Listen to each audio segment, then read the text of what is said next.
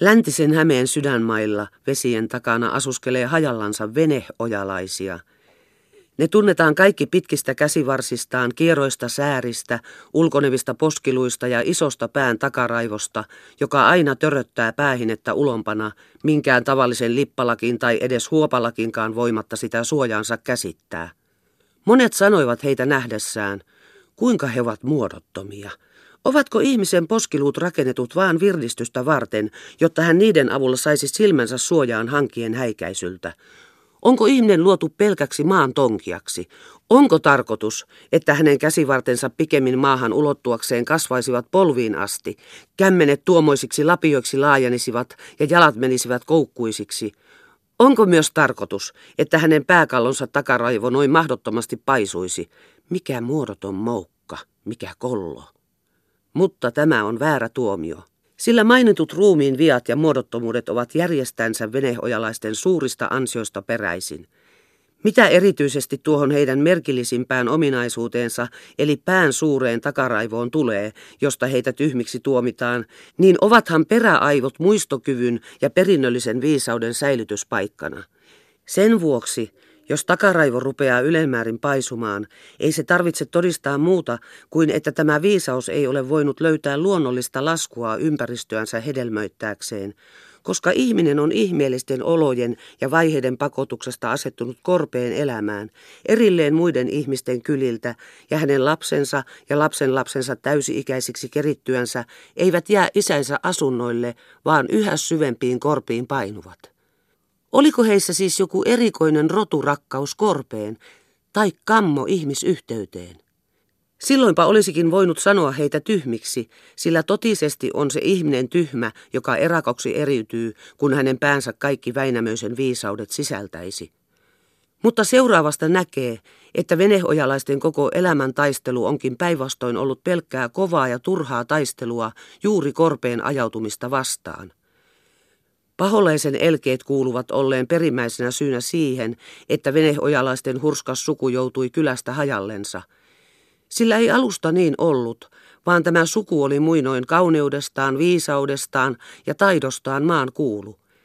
Paholainen vihasi heitä sammumattomasti heidän hurskautensa ja lujan kyläyhteytensä vuoksi.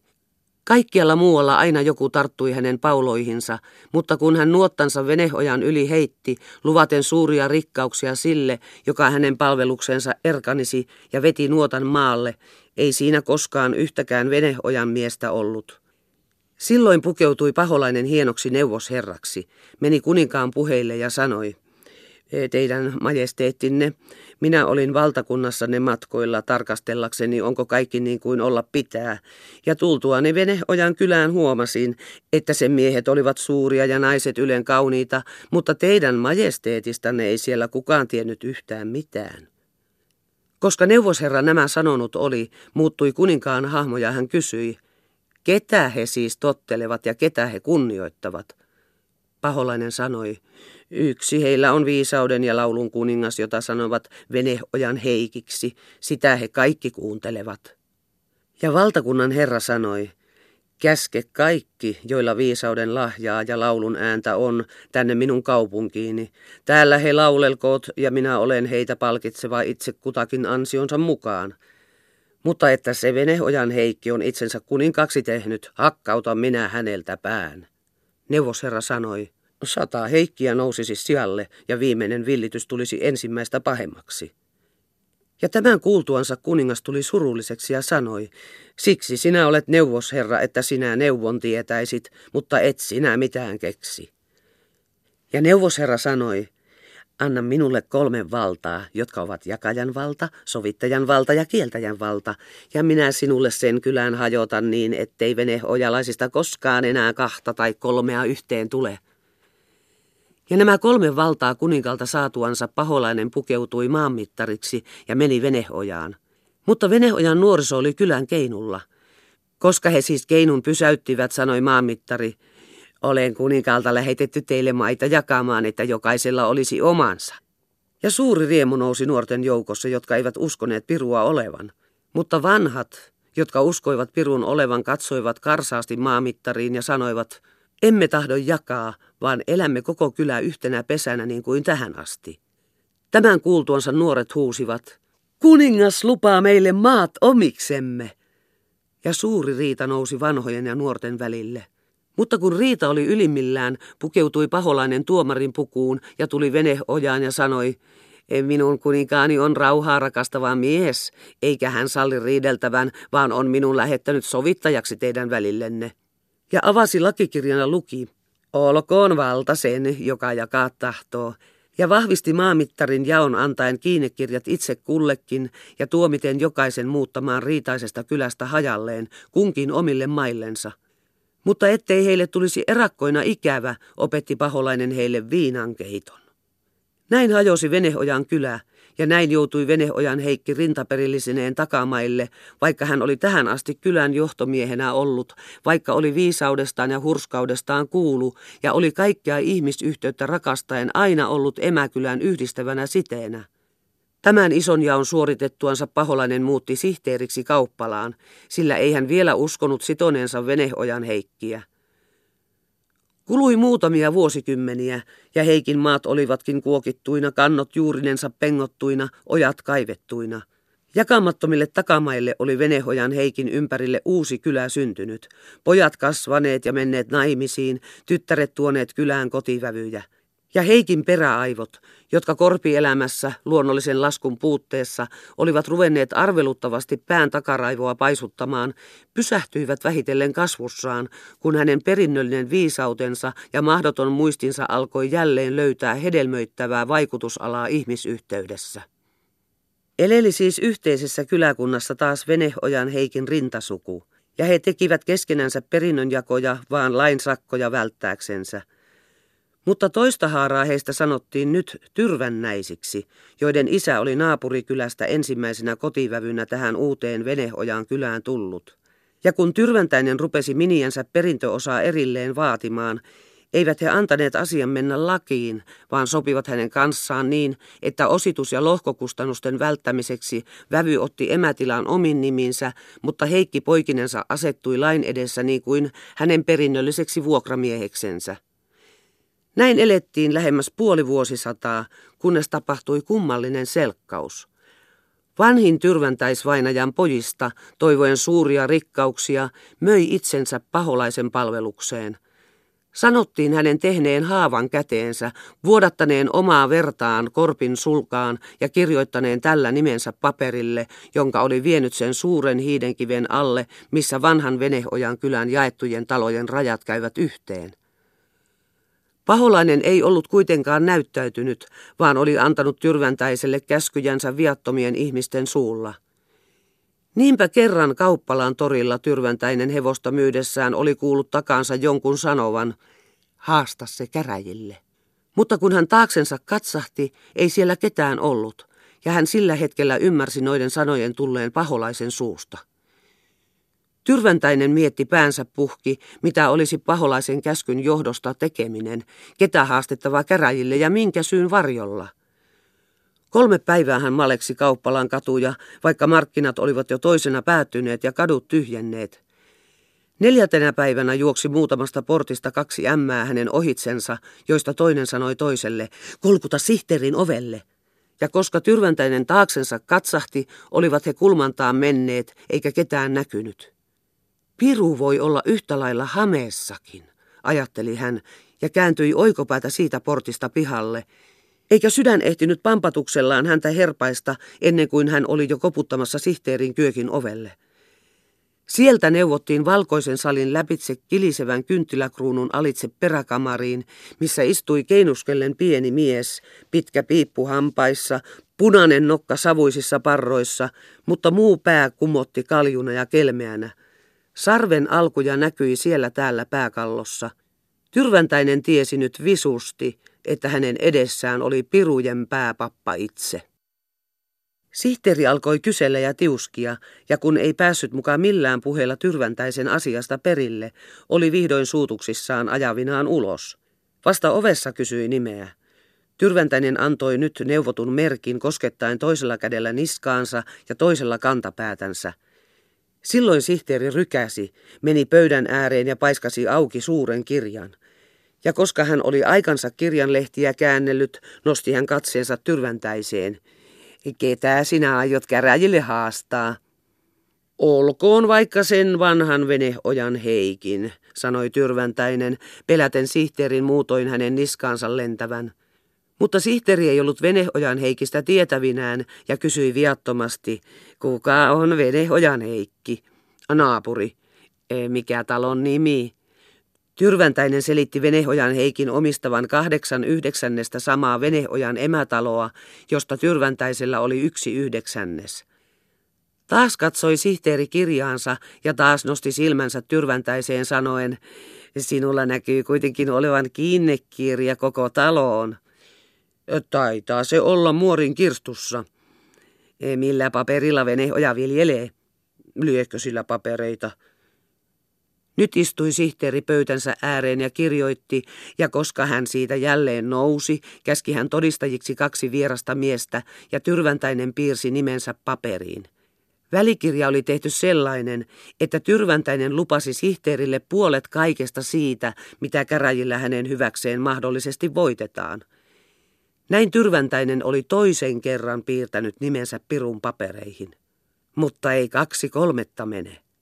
Veneojan Heikki sai haasteen talvikäräjille ja tuomittiin muuttamaan maaltansa, koska ei ollut niiden omistaja eikä osannut viljelysoikeuttansa millään paperilla tukea. Asian oikeudessa päätyttyä kutsui sihteeri Tyrväntäisen sivukamariin ja sanoi, sinä olet voittanut. Veti esiin valmiin velkakirjan ja sanoi, kirjoitas nyt tuohon. Ja niin kirjoitti Tyrväntäinen kolmannen kerran nimensä Pirun paperiin. Veneojan Heikki ei paljonkaan näistä tällaisista tuomioista ymmärtänyt, ajatteli, että ne on vaan niitä lain välttämättömiä temppuja, joilla tahtovat ehkä pakottaa häntä tilusten lohkomiskustannuksiin. Eikä liioin tyrväntäinen uskaltanut kylässä mitään muutoksia esitellä tuomion johdosta, jonka merkitystä ei hänkään ymmärtänyt, ja ajatteli jo peruuttaa koko liittonsa paholaisen kanssa. Mutta jonkun kuukauden kuluttua siitä, kun tuomio oli saanut lainvoiman, ilmestyi Vallesmanni ajaen tyrväntäisen taloon ja rupesi maksattavaksi joutuneen velkakirjan nojalla vaatimaan sihteerin palkkaa, joka teki monta sataa riikin talaria. Silloin asiasta vasta tosi tuli. Tyrväntäinen ei päässyt paholaiselta puuhun eikä kantoon. Sihteerille rahoja hankkiakseen hän nyt kiristi veneojalaisia joko maksamaan vuotuisia verorahoja niin kuin olisivat hänen torppareitaan olleet, tai sitten jättämään maansa hänen myytäväkseen. Ja ne riitaisuudet, jotka ennen isojako oli synnyttänyt, olivat pelkkää pienten pilpatusta niiden temmelysten rinnalla, jotka nyt alkoivat tyrvännäisten ja veneojalaisten välillä. Vähältäpä oli mennä veneojalaisten omassakin keskuudessa kaikki välit rikki, sillä toiset tahtoivat panna kovaan kovaa vastaan, nostaa tappelun tyrvännäisiä vastaan ja lyödä kuoliaaksi. Toiset taas panna alulle uudet käräjät ja sitten suostuttaa tyrväntäisen maksamalla puolet sihteerin palkasta. Ainoastaan vanha veneojan Heikki itse ei malttiansa menettänyt, vaan pysyi hurskaudessaan yhtä jäykkänä. Ei tehdä kumpaakaan, puhui hän nuorille, ei tapeta tyrväntäistä eikä liioin hänelle veroa makseta. Nurkumatta ottakaamme vastaan Herran vitsaus. Ja niin suuri oli Heikin vaikutusvoima, että hän tyynnytti enimmän osan laumaansa, käräjöimiset keskeytettiin ja siirryttiin uusiin korpiin. Ainoastaan harva perhekunta nöyrtyi tyrväntäisen torppareiksi ja jokunen tappelu pukari Vallesmannin rautoihin.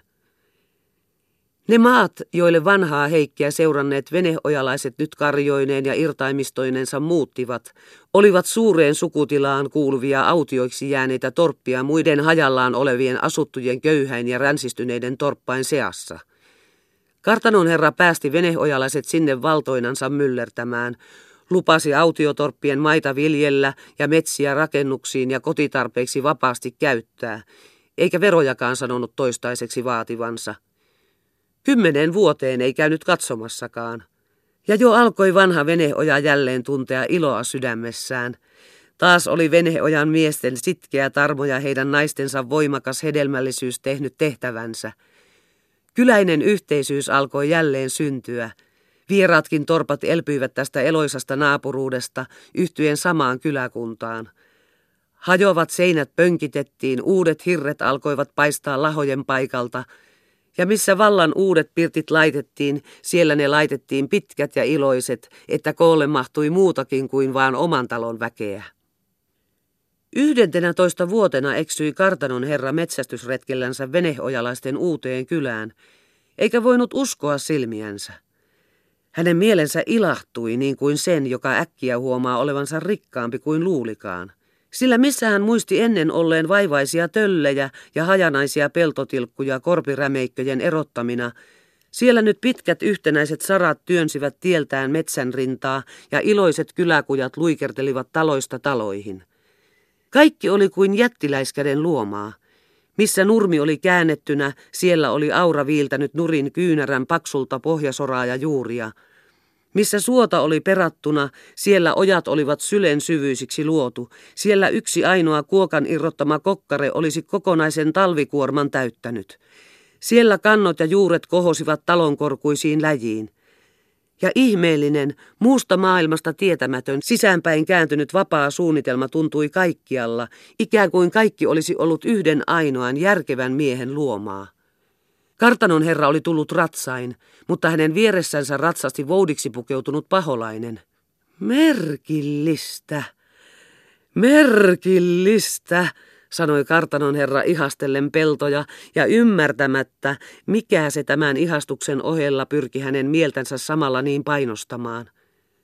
Tämä metsäkulma täällä kuunteli ikään kuin jotakin omaa keskustansa, viisasta, vapaata, sille rakasta, ja kopeassa itsenäisyydessään ei näyttänyt tietävän mistään suuremmasta maailmasta. Se ärsytti ja kuitenkin tahtoi mieli siihen kaihoten rakastua.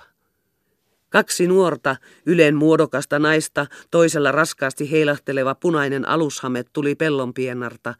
Kiipesivät kuja-aidan yli, katsahtivat ohimennen ratsastajiin, sitten kiipesivät toispuolisen aidan yli ja painuivat kylään päin, omiaan keskenänsä jutellen. Tuonnempana tuli mies kirves olalla kujaa myöten. Hän talutti nuorta hevosta ja lauloi raikuvasti. Hetkeksi sentään hillitsi laulunsa, nyykäytti päätään tervehdykseksi, mutta ohi päästyään kajahutti kahta äänekkäämmin. Eivät tunteneet kartanon herraksi, tai jos tunsivat, eivät välittäneet sen enempää. Kartanon herra sanoi voudillensa – Sellaiset miehet ja sellaiset tytöt voisivat minun kartanossanikin palvella, mutta minä en ole nähnyt yhtäkään heistä kartanossa. Minä kaipaan lähempää yhteyttä alustalaisteni kanssa. Minä olen kansaa rakastava mies. Johda asiat siis niin, että tämä kunnon väki muuttaa lähemmäksi kartanoa ja tarjoaa nuorisonsa minun palvelukseeni. Tämä metsäkulma kelpaa huonommallekin väelle. Tähän Vouti vastasi, Ee teidän armonne, jos me veneojalaisille parempaa maata antaisimme vaikka kohta kartanon tarhan takaa, niin ei heistä yksikään kartanon rengiksi rupeisi. Sitä vastoin, jos me heidät lähettäisimme tästä heidän kylästänsä korpeen, niin voisi heidän nuorisonsa siellä ikävystyä ja ehkä joku pitäisi parempana muuttaa kartanoon. Kartanon herra sanoi, neuvosi on niin viisas, että onpa aivan kuin olisin sen itse keksinyt.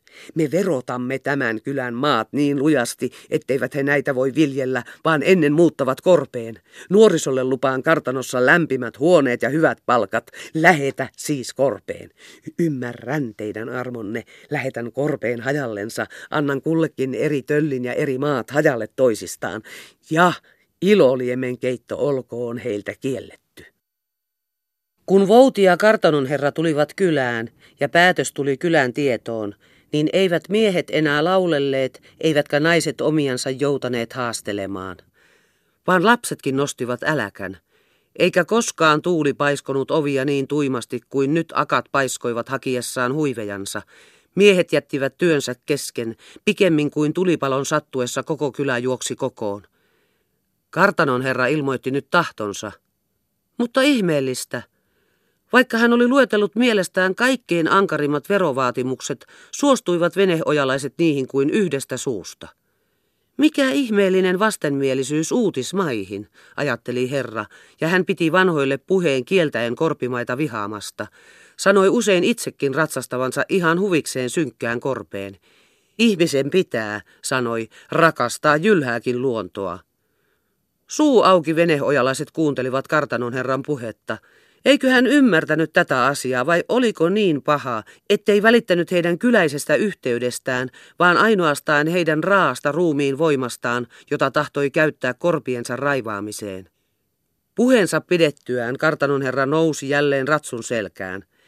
Mutta kun hän vielä kerran katsahti kokoontuneen kylän väkijoukkoon, kävi hänen sääliksi vanhojen veneojalaisten huolestuneet kasvot, nuorten poispäin käännetyt päät ja lasten liikkumaton ällistys. Ja hän päätti antaa armon käydä laista ja jatkaen puhettansa ratsun selästä sanoi, Katsoen kuitenkin veneojan Heikin korkeaan ikään, saatte olla muuttamatta niin kauan kuin hän elää. Sillä hän luuli Heikin huomenna kuolevan ja tyytyväisenä osoittamaansa hyvyyteen hän, lihava lyllerö, pompahteli poispäin juoksevan ratsunsa selässä, ajatellen mielessään kuinka hänen takanaan kylän miehet ja naiset nyt toruivat toisiaan, etteivät olleet kohta tunteneet ja lakinnostolla tervehtineet mahtavata ja samalla niin hyvää herraansa.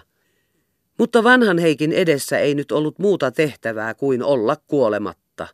Ja niin kuin hän kaikki elämänsä asiat oli viisaasti ja sitkeäksi päähän asti vienyt, niin hän tämänkin tehtävänsä suoritti, eläen sadan ja kahdeksan ajastajan ikäiseksi.